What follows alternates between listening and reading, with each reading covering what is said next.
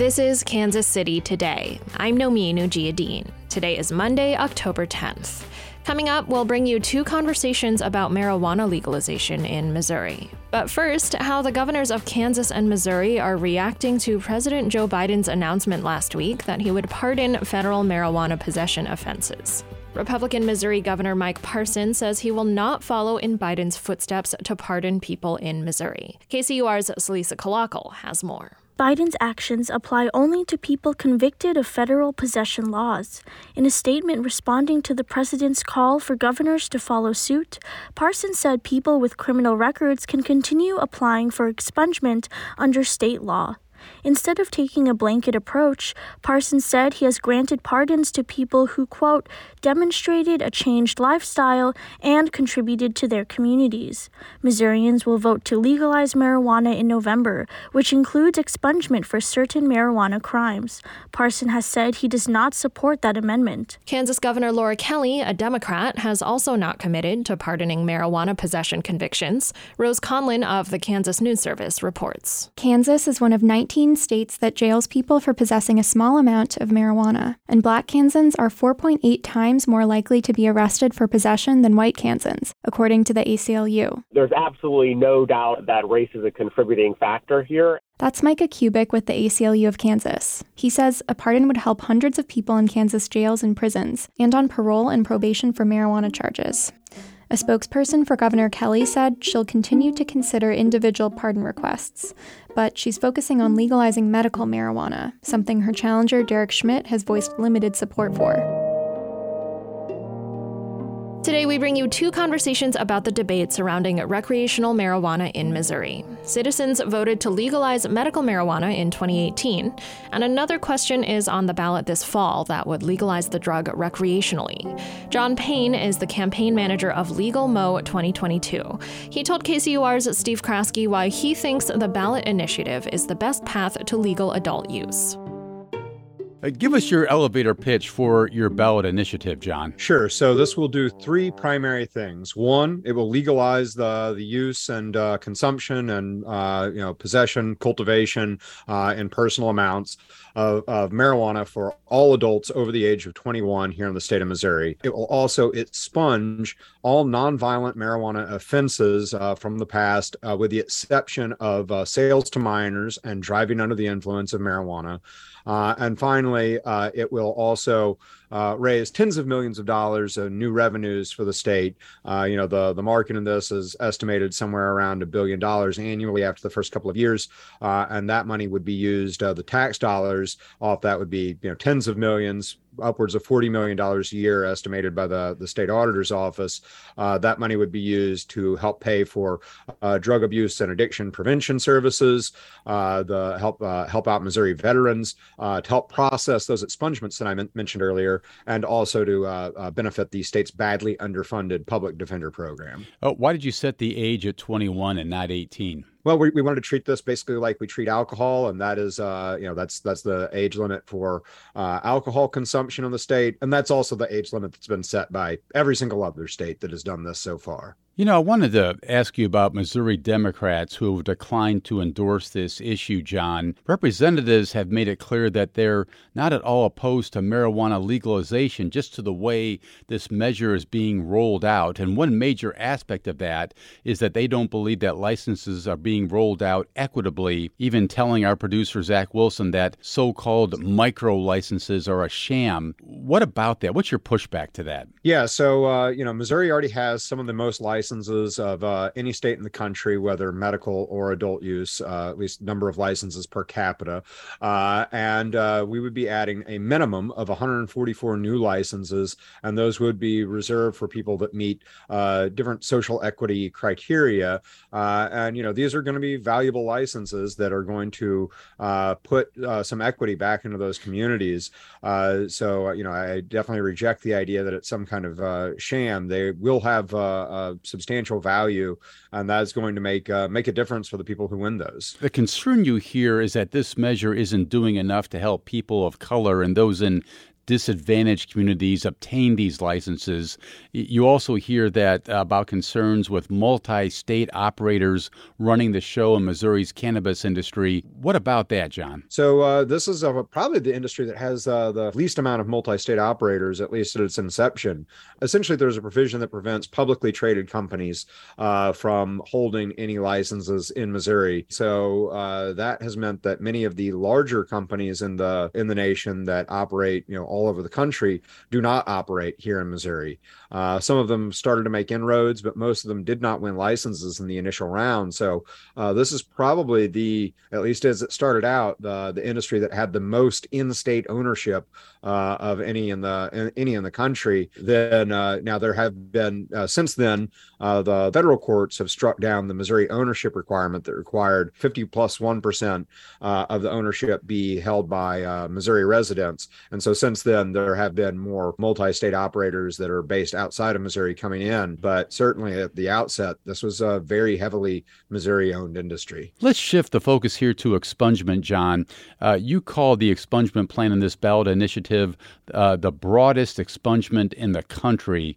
Explain the specifics of how you can make that claim there. Yeah, I mean, uh, one of the biggest factors is that uh, this is going to expunge offenses automatically. People will not have to go and apply uh, by hiring an attorney and going to the courts. The courts are actually ordered to begin the expungement process uh, on the effective date, uh, and they have a specific timeline for when they have to clear the expungements based on, uh, you know, the, the the least serious offenses are are prioritized first, and then the more serious offenses later but they are they have a specific timeline to get it done uh, and we actually put some of that as i mentioned earlier some of those tax revenues from uh, the sale of marijuana into uh, the, the court system to you know do the actual work of clearing uh, those offenses. So, who's going to pay for all this expungement, and who's going to do the work to make sure that records are actually ultimately expunged? John, who would pay for it is essentially the you know the the license holders and the the people that are uh, consuming the adult use marijuana because that's where the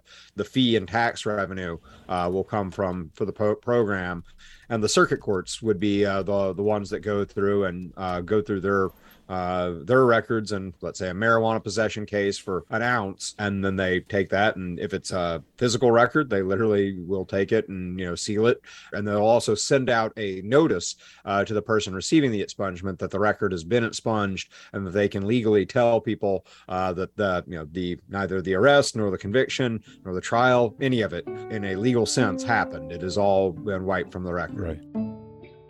That was KCUR's Steve Kraske and Legal Mo 2022 campaign manager John Payne.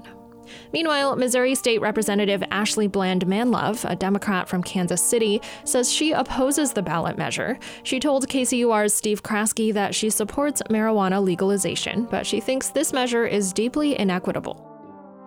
You know, Representative, it surprised me that the Missouri Democratic Party decided not to endorse this ballot measure.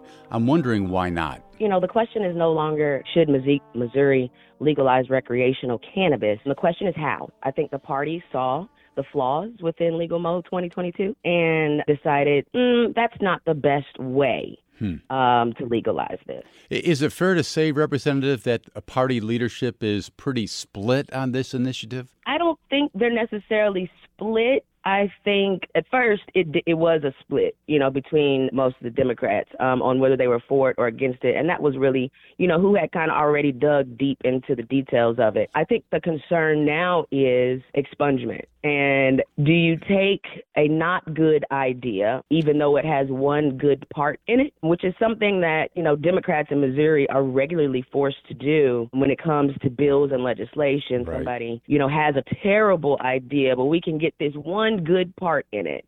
So then do you still vote for the bill or not? And that's kind of where we're all at at this with this initiative petition. 99% of us are for recreational and full legalization and decriminalization. So, first, let's talk about how licenses will wind up being distributed here. What are your qualms with that part of this uh, idea in particular? Well, um, my biggest qualm, number one, that is this is still a constitutional amendment, and I don't think things like this should be in our constitutional amendment. You know, we have bingo in our constitutional amendment because of the inefficiencies in our state legislature. Mm-hmm. So I really um, encourage people to get out to vote and vote for people who um, have your best interest in mind.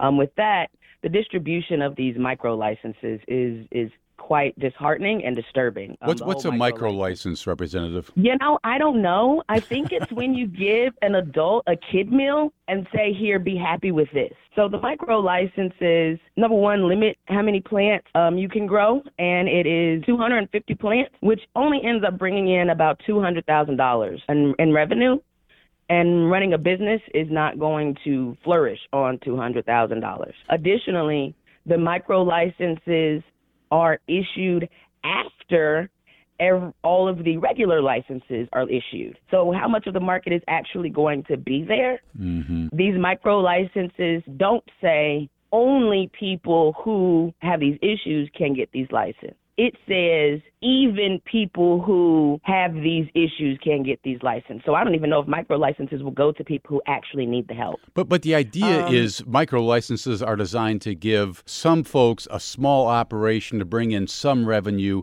not on the same scale as a regular license. That's what you're talking about here, right? Right. But then if I mean, how am I supposed to grow as a business? You're not doing me a solid. You're mm-hmm. giving me a half portion and saying, here, make your money off of this instead, which then makes the writers of this initiative feel good, like, oh, we're going to help black people. But again, if you don't specifically say this many licenses needs to go to this group, we'll end up with the same situation that we have right now where there is only one black dispensary. They could say they have minority dispensaries and there's some list out there, but most of those are not black people and they are out of state or multi-state operators. So it's not reaching the target group that you, you know, say it's for. So your point is there's no and, guarantee that these micro licenses wind up going to folks who maybe need them most, including many people in the black community. Correct. Expungement obviously is a major issue when it comes, you know, to the legalization of marijuana. You know, Representative Manlove, you've been critical of that expungement plan. What's your pushback? Well, it's baseline. If you're going to legalize,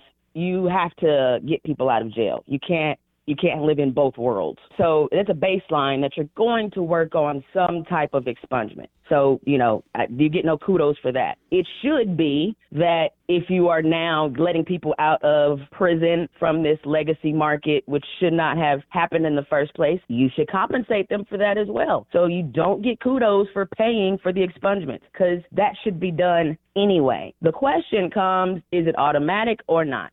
And I will clarify for some, it is.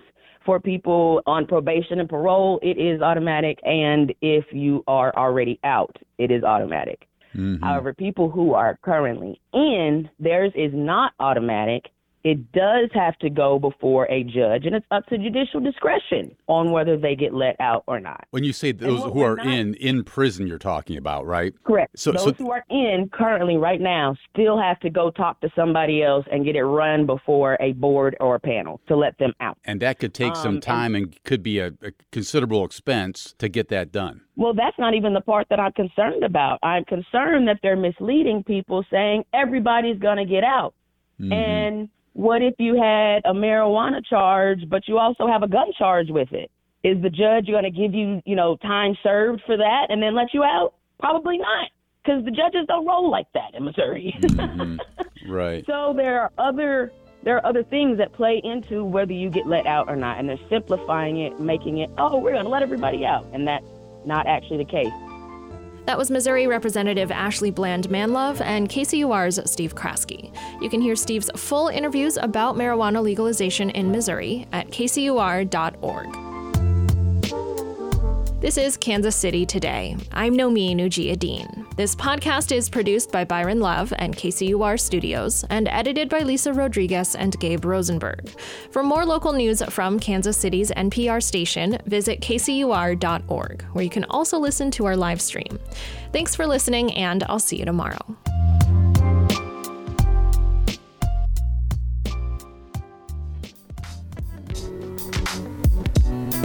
Hi, I'm Reginald David.